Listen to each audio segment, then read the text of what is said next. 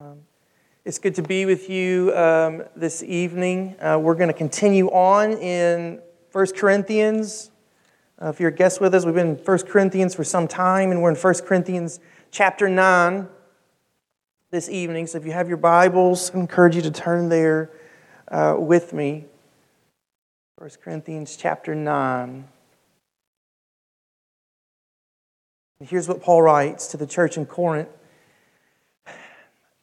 He says, am, am I not free? Am I not an apostle? Have I not seen Jesus our Lord? Are not you my workmanship in the Lord? If to others I'm not an apostle, at least I am to you. For you are the seal of my apostleship in the Lord. This is my defense to those who would examine me. Do we not have the right to eat and drink? And do we not have the right to take along a believing wife as do the other apostles and the brothers of the Lord and Cephas? Or is it only Barnabas and I who have no right to refrain from working for a living? Who serves as a soldier at his own expense? And who plants a vineyard without eating any of its fruit? Or who tends a flock without getting some of the milk? And do I say these things on human authority? Does not the law say the same? For it is written, in the law of Moses, you shall not muzzle an ox when it treads out the grain. Is it for the ox that God is concerned? Does he not certainly speak for our sake? It is written for our sake, because the plowman should plow in hope, and the thresher thresh in hope of sharing in the crop.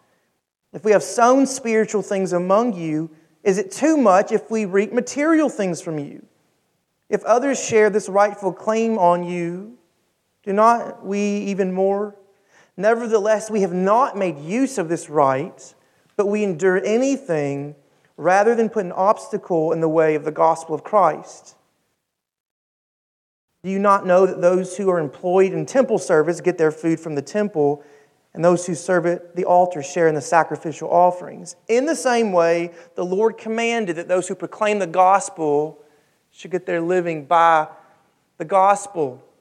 Um, unfortunately, the Russian Ukrainian conflict has not improved um, in the last you know, few weeks that it's been going on. I think we're all kind of hoping it would die down and there would be some kind of resolution. It seems to be getting worse, but um, everyone, I think worldwide, has been so impressed with the president of Ukraine um, because he is not hiding and running. If you remember when Afghanistan collapsed, their leader, you know, took off as quick as he could, but their president um, has not only stayed in the Ukraine, but he's put on tactical gear and he's taken up arms and he has led out front. He showed the way. That's what a good leader does. That's what, that's what leadership is. And it's not just true, you know, at a national level, it's true in any organization. No, no group of people can stand if they're not led well. And Paul's point here, much more is that true inside the walls of the local church. Um, if local churches don't have good guides, good leaders, well, where does that leave the people in those churches? You've heard the phrase running around uh, like a chicken with your head cut off. I, I don't know if a chicken can actually run around with its head cut off. I'm not familiar enough with farming to know. Some of you are shaking your heads yes, so I'm assuming then it, it can do that. So, so God is good to give leadership in the local church because it's necessary I want, want us to see from this passage godly leadership is necessary for the local church to be the local church. Leonard Ravenhill, he's, a, he's an evangelist and author from the last century, and he said, A true shepherd leads the way, he doesn't merely point the way.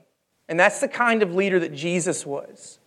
Jesus never asks something of you or I as his church that he wasn't first willing to do himself. Jesus doesn't call you and I to suffer for his name's sake. Had he not suffered most and first? So Paul's, Paul's writing here, and he has to start out, and again, in Corinthians, um, you know, we've been saying if there's hope for the Corinthian church, there's hope for all churches because the Corinthian church is a mess. And all these things that Paul's willing to work through with them on all the bad theology, all the broken relationships, all this sin, we come to this point now when the last person on the planet who should have to defend themselves has to defend themselves. It's Paul. It's the Apostle Paul. And Paul kind of has to validate his own pedigree to them, though they knew him personally, though it's because of Paul they had come to saving faith. When we think about who Paul is, Paul was the apostle who, remember, he used to be Saul, and Saul was destroying the churches. Saul was killing Christians, but, but Jesus, uh, a glorified Jesus, came down, and what did Jesus do? He said, Saul, Saul, why are you persecuting me? And the Spirit of God told Ananias, Go and, and tell him uh, he must serve me, he must suffer much for me. Paul says in his second letter to the Corinthians, Did you not see the signs of a true apostle when I was with you, and signs and wonders? So when we think about Paul, Paul meets all the qualifications for what it meant to be an apostle. He saw Jesus face to face. Paul performed many signs and wonders. Paul planted churches like nobody else planted churches all over the known world. At the time, Paul suffered greatly for Christ. All these things everybody knew about Paul, still the Corinthian church had got them to, self, to themselves to a place of not valuing the genuinely godly leadership that they needed. And that's what leadership has to be for it to be real leadership, is genuine. Genuine. Now, what is an apostle when we, when we say that? In this context, an apostle was uh, really one of very, very few men. You had Jesus' 12 apostles. So those were the special men who were with Christ night and day. And Christ was teaching them all the things that he wanted them to know. And, and he was showing them with his own life what it looked like to be a part of the kingdom of heaven. And when Jesus is about to be crucified, he says, Don't worry, the Helper will come and bring to mind all that I have taught you. So, so the apostles was this small band of guys who had this incredible privilege and responsibility of being Jesus' game plan for planting a viable church. Think about that. Jesus ascends into heaven. We're one man down. Remember, Judas is gone. So they, they bring Matthias on to replace Judas. And then we get the Apostle Paul in his own unique, special way. So, really, we've got 13 guys. And this is the God of the universe. This is his plan to establish a church for all time, which is really incredible. I don't know if they ever thought about it that way, but that's kind of why like it's riding on these 13 guys planting churches. That's, that's what they're called to do. This is God's unique leadership. This is God's game plan for planting healthy churches. And so Paul says here in these opening verses, he says, Aren't you my workmanship? He says, Aren't you the seal? I mean, wasn't I with you? You guys are a mess, and they were a mess. Remember, we read about all kinds of really weird stuff in the earlier chapters. The, the man with his, you know, stepmother, and there's all kinds of weird things going on in this church. Yet Paul says you're still standing though as a church. You might be a really messed up church, but you still have the imprint, you have the markings of what a true church is. Paul says, You're my workmanship in the Lord. He says, You're my workmanship in the Lord. He says, you're, the seal that I truly have been sent by God. And what a grace to you that I'm a genuine leader to establish both your saving faith by grace, is that work through the preaching of the gospel, but also the planning of a church at Corinth. What can you have if you don't have genuine godly leadership in a local church? What can you have? Well, I don't think you can really have church. You, you can have quasi church. Um, you can call it church and you can do churchy things. But if it's not a church led by people who are doing this and this alone, looking at Jesus and saying, Jesus, what do you want for my life? Jesus, what does it mean to be a group of people and we live life and we obey God your way? This is, this is the problem, I think, today in the West, is we've got a lot of churches saying, huh, what if we did this? And what if we did that? And what if we look like that? And what if we compromise here? I don't know if you, you know, keeping up with the, the Methodist church, but the Methodist church is in the throes of it right now. There's a, a huge group of churches inside the Methodist church getting ready to break away uh, because there's such a huge uprising um, for uh, values that are not biblical. And, and a lot of the Methodist churches having to say, we can't, we can't do this because it doesn't honor God, it doesn't honor His Word. When we go to the Old Testament, And we see in the book of Judges, the book of Judges is this horrible cycle, right? Sin, judgment into slavery, repentance, salvation from slavery. Then we sin again, back into slavery for consequence, repentance, short lived repentance, back to salvation. Oh, we sin again. And it's this horrible cycle. Why? Because they don't have godly leaders, they don't have God's man leading them. So it's not about, let me, let me be clear in, in a local church, it's not about the man, like, wow, that guy was born special. He must be like super, super like special. Not at all. Can, can I tell you that I think those who, who really desire to be used by God are usually the least qualified? It's those who say, Lord, here I am. I, I, don't, I don't think I know what's up with a lot of stuff, but I'm just trusting on you. To, if you'll teach me and you'll lead me, Lord, I'll do what you want me to do.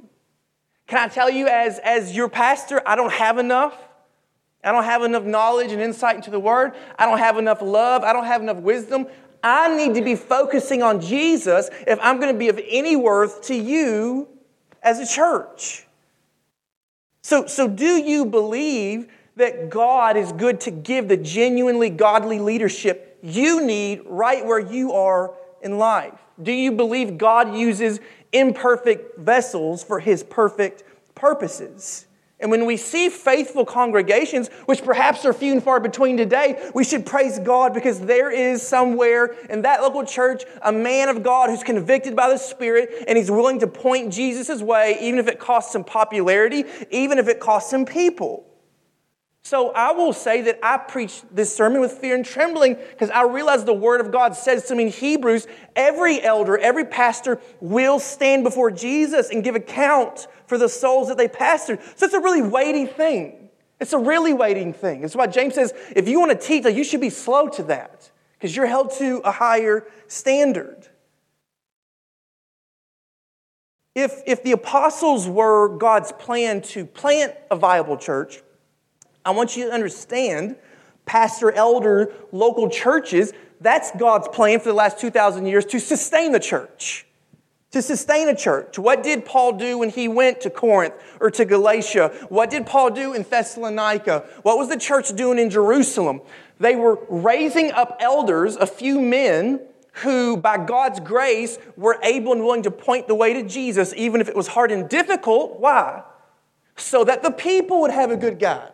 So, so it all trickles down. If we start at the top of the mountain and we got dirty water, it's just going to get dirty and dirtier as it goes down. So, so if you want to be, if you want to be a godly father, where do you need to look? To a healthy church. And if you want to be a healthy church, you need to do what? Look to the Word. And you need to find someone who's willing to say, Here is God's Word, here we stand, and we can do no other. Because, church, if you, if you lose, if you lose your, your authenticity, your integrity as a church, you lose the authenticity of godly mothers and fathers in the home. And when you lose that, you don't just lose it in the now, you lose it for the future. If there's not a godly generation today, there's not going to be a godly generation tomorrow. And that's why it's so important that you and I value what it means to be under godly leadership in our churches so that we as mothers and fathers understand the great impetus, the, the, the calling to raise up children in our own homes. So Martin Luther is famous for saying, uh, Your home is your first church. Your home is your first church. And I really, I really believe that. We're, we're, we're a church which is made up of families. So we're, we're little churches with our husbands and wives and our kids, and we're, we're honoring God in our home, but we're coming together as the local church under, under men of God to say, okay, what does it look like for us together to be the body of Christ in our place, in our time? We need genuine godly leadership so we can have genuinely godly churches, so we can have genuinely godly families. There's leadership and then there's domineering. Do what I say because I'm in charge. And that's not leadership. That's not leadership. Leadership is saying, hey, I'll be the first one to show the way. I'll be the first one to suffer. I'll be the first one to get down and wash someone's feet. I'll, hey, I'll, I'll, be the first one to take the bullet. I'll, I'll show the way even if it's hard. I'll, I'll, stand, I'll stand on that truth even if it costs me a lot. That's, that's leadership. And that's what God desires his people to see. So if you want to know how good a general is, don't look at the general, Look at his army. If you want to know how good a coach is, look at his team. Oftentimes, it doesn't, it doesn't mean it always works out this way as it should, but if you want to know how good a parent is, look at his kid. And I think it can be said if you want to know if a church is healthy, look at not just the words coming out of the preacher's mouth, but look at his life. Look at his life. And, and again, I say that's, that's weighty. That's weighty. But by God's grace, I desire to stand up here every Sunday and not preach Chad all right, my vision, my kingdom, my fame. The only thing we should be doing is saying, hey, let's look at Jesus together. That's the kind of genuine leadership we need is this thing elevated and lifted up so that Christ rules and reigns and leads in our hearts and minds. So let me ask you, pray You've got to pray for me and you've got to pray for Chase, who serves as an elder. And I know Chris is out of town today, but pray for us as pastor elders because we want and we desire to lead and love well so we have godly families and we can have a godly city and we can see God do his thing in our time and our place. So pray, pray. And by grace, we'll be good gods. By grace. I want you to see Second, if it's so necessary that we have godly leadership and genuine godly leadership, the table has to be turned, okay? Because as much as I could desire to be a genuinely godly leader in your life, it does no good if you don't want it, if you don't desire it. It's like someone sitting by a stream of water and they're dehydrated and they just refuse to drink. So for your part, and I think this is what Paul's getting at, you have got to be willing to put yourself under not some man who, who speaks some words, but under this person that God in his, his will, by his timing, and just the complexity of how he is just, you know, crawls past. He say, this is the church you need to be at. This is the pastors you need. And you need to apply yourself so that you grow up. That, that's kind of a, a, a heart, a frame of heart, a frame of mind that we need to live with. Look at back at verse 3. Paul says, This is my defense to those who would examine me. Do we not have the right to eat and drink? He goes to say, Can we not take on a believing wife like other apostles, like the Lord's brothers, even Cephas? Or is it only Barnabas and I who have no right to refrain from working for a living? Who serves as a soldier at his own expense? Plants a vineyard without eating the fruit? Who tends a flock without getting milk? Paul, Paul's poured his life out, and they know that. Paul was with them and he gave his best to them, but the affection's not matched coming back. Paul, Paul says elsewhere, I've been as a father to you. I've been as a father to you, and they've, they've somehow got it in their heads like, Paul. There's these other super apostles, and like, hey, Paul, you know, he's not, we're awesome. Paul's not awesome. And Paul says, hold on a second. Who, who, loved you so well? Who preached the gospel to you? Who's still praying for you? Paul says, I can eat and drink, and that's a reference to last week's sermon. I have the freedom to eat and drink all things as one who is in Christ. He says, I have the same freedom as the apostle Peter and Jesus' you know, half brothers who were apostles to have a, a, a wife to go along with me as I do ministry and to be supported by the church. He said, Are you telling me you don't think I have the right to refrain from getting a day job so I can pour my whole life and my best efforts into being a gospel minister? And I, I think it's really, it's, it's a, um, it's, it's a, a show on them. It's to their discredit that Paul has to use basic common arguments to like help them see clearly. So he says, think about a soldier, church at Corinth. Could you imagine a soldier, and again with the Russian Ukrainian conflict, you can see what soldiers go through. Could you imagine a soldier giving their literal life to the service of a country and that country not want to take care of their basic needs?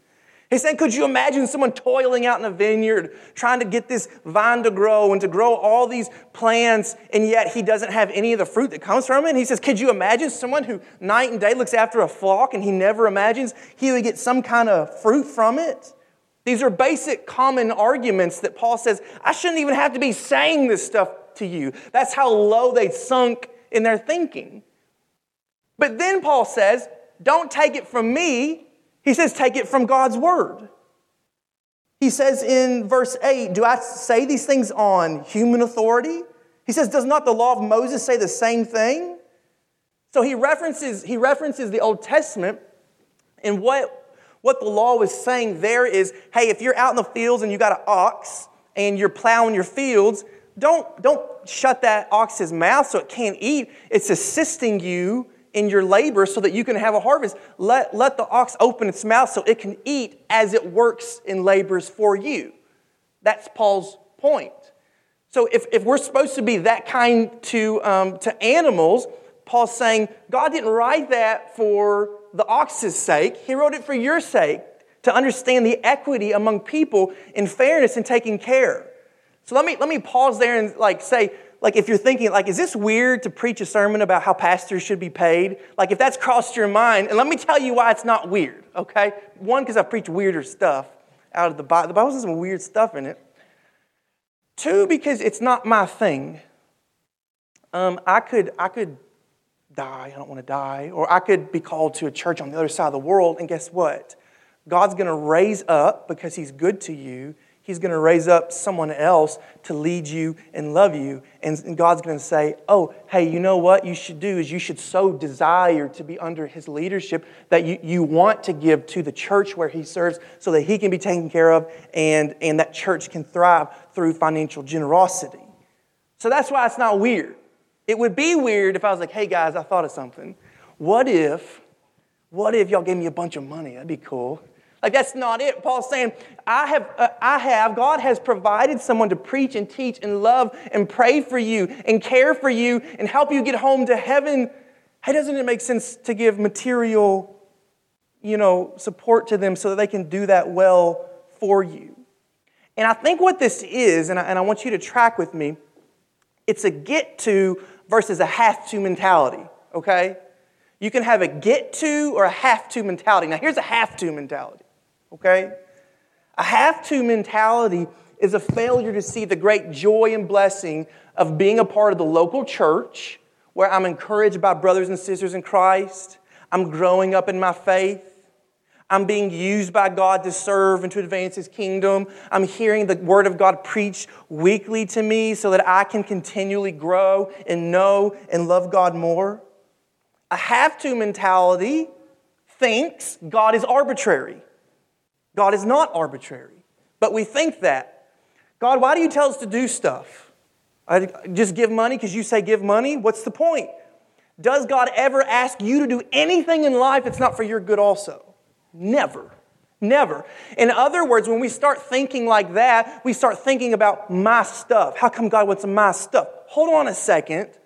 I think all things belong to God. And if God says, hey, I don't want you to just give your money, I want you to give your house, and I want you to sell everything you have, give it to the poor, that sounds familiar, and I want you to move to the other side of the world to be a missionary for me, we should be like, yes, Lord, absolutely, because you have given all things to me in your Son, Jesus Christ. So whatever you want me to give, let me give it with a joyful heart. God's not arbitrary when He asks, He's always doing it to grow and stretch our faith. Third thing, when we have a have to mentality, is there's a dangerous independence you, you and I can have dangerous independence. When God calls us to be a part of the local church, it's because we've come to salvation in Christ. And because we've come to salvation in Christ, we're a part of the local church. In other words, there is no such thing as a Lone Ranger Christian. There is no such thing as it's just you and Jesus against the world and you're just biding your time until he takes you home. If we read the Bible, we read about the church at Corinth, the church at Galatia, the church at Thessalonica, the church at Philippi. God has called us, if we've come to Jesus, to what? Meaningfully be a part of the local church and there give our all to that church and that church give its all to us so that we all together grow up in Christ Jesus. So don't be a Lone Ranger Christian. You don't have stuff. You don't have stuff. What you have is Jesus. And when you came to Jesus, you laid down all your rights because He is your Lord and Savior. So if Jesus says you should love and give your whole life to the local church, how we should do that with great joy and willingness. Great joy and willingness. That's why there's no such thing as the meta church. No such thing. And if you don't know what I'm talking about, Um, it's become popular now for churches not to just offer their services online, but actual like virtual reality, stay in your home. It basically looks like a video game, and you, you go to church online. Okay? That's highly deceptive because the church literally means gathered, it means assembled. Friends, Jesus wants you and I in the same room together, looking at one another, loving one another, listening to one another's hardships, helping one another through sin struggles, hearing the words of God together. There is no substitute. There is no substitute. We must be with one another if we're really going to be Jesus' people. What's the get to mentality? The get to mentality says, man, God is good to put men in my life, disciple makers in my life who are helping me grow in the faith a little bit more. Man, God is using me both through my finances and through service in the local church to expand his eternal kingdom so that when I'm with, in glory with Jesus someday, I can look back and Jesus say, hey, remember when you were, you know, at that church back then and you were like faithful to give and you were serving? You know that how much of an impact that actually made on my eternal kingdom because you were faithful in the small things back then? Get to says, man, I need godly leadership. And it says, My children need godly leadership, and my wife needs godly leadership, and my wife needs godly friends, and my children need godly friends. That's what a get to mentality understands. A get to mentality understands I want to be generous with everything because God has been generous with me. Can you put a price on that? So, are we thinking in the spirit or are we thinking with the flesh when we hold on to our wallets and we ask ourselves the question, how little can I give to the local church?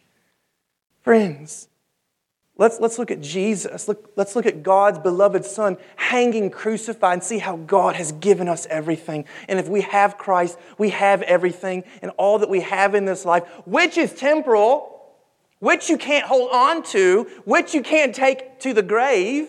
It all goes away. It frees us to give it away for Jesus' name and the glory of the gospel and the glory of God. You say, well, isn't it true that there have been men or there are men who are charlatans? They take money and they, you know, they're on TV with gold rings on, like, hey, send your money in and God will bless you. Yeah, yeah, they're hypocrites and they're liars and God will judge them accordingly. But you can't throw the baby out with the, you know, with the bath water. It's like there's hypocrites in every realm of life. We can go back to the word and say, okay, Lord, I see how this, this is your plan. The local church is your plan to shine your light in local communities all over the world. So let's do your plan. Let's do discipleship God's way. I don't. I know very little about, um, you know, investments. Some people like love that stuff. Like they're into like the stock market and how to invest money, and I just don't get it at all. Like like first time in my life, Jessica and I sat down with a financial planner and like, all right, this is how old you are. If you're to retire at this age, this is how much you need to put in. But then I get the return in the, you know, in the mail, and right now I'm still like, I'm getting less than I put in at this point. And I'm like, but why do I have less? It's well, because, you know, Jessica, the markets go up and down. They're down right now. Um, but, but I want them to go up. I want them to go up. I want inflation to go down, and I want markets to go up, right? It's not happy. It feels very shaky, right? Because it is shaky. The whole thing's shaky. Everything in life is shaky. But let me tell you something.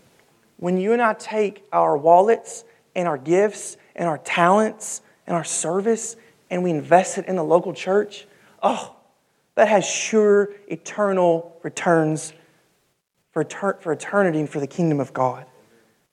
So, again, let me say to, to men here, husbands, dads, this is your job to lead your family, to love to be a part of intricately, deeply the local church for your discipleship and for theirs.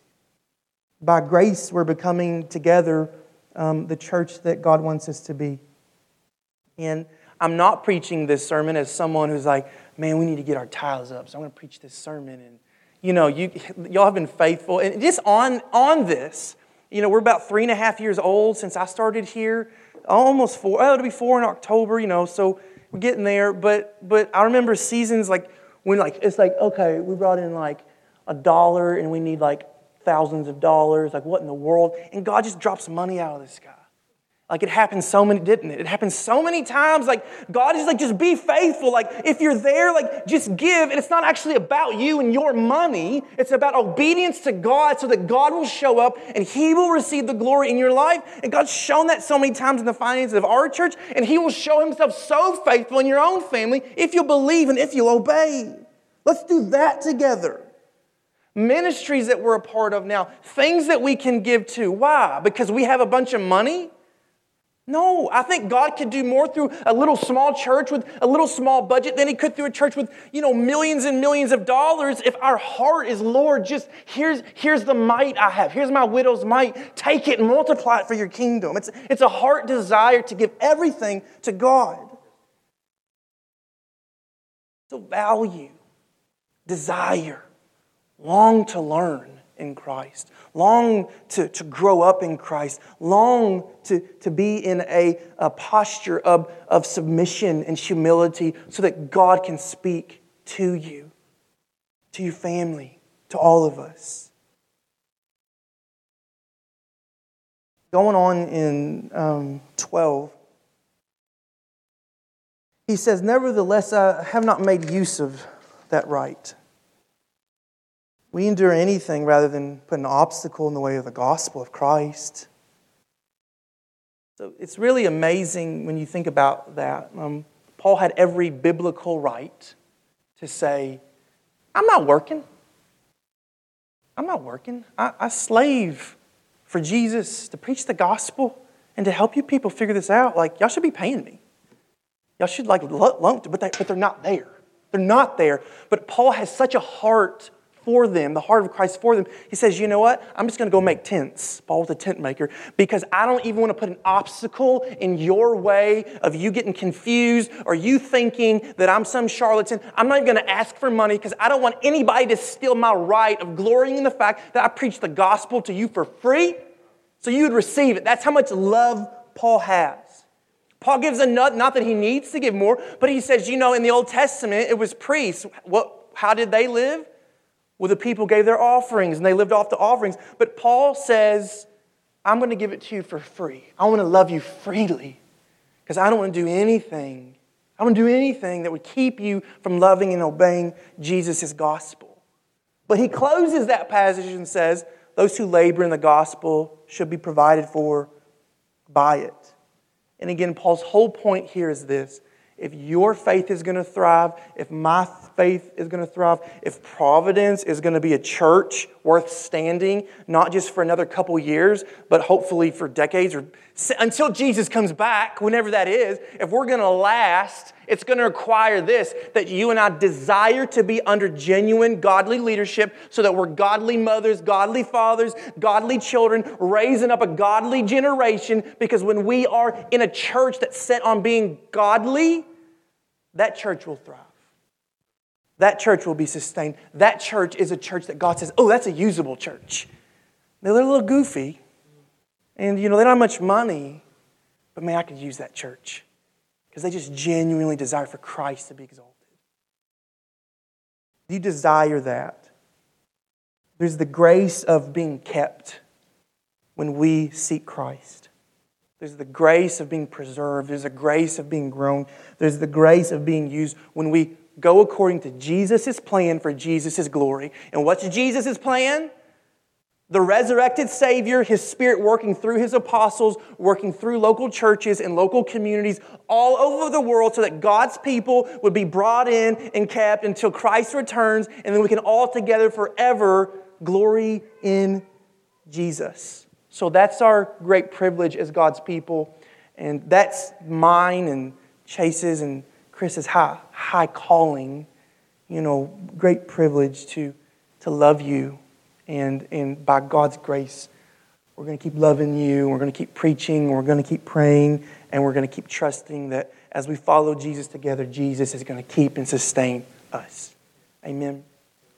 Let's pray together.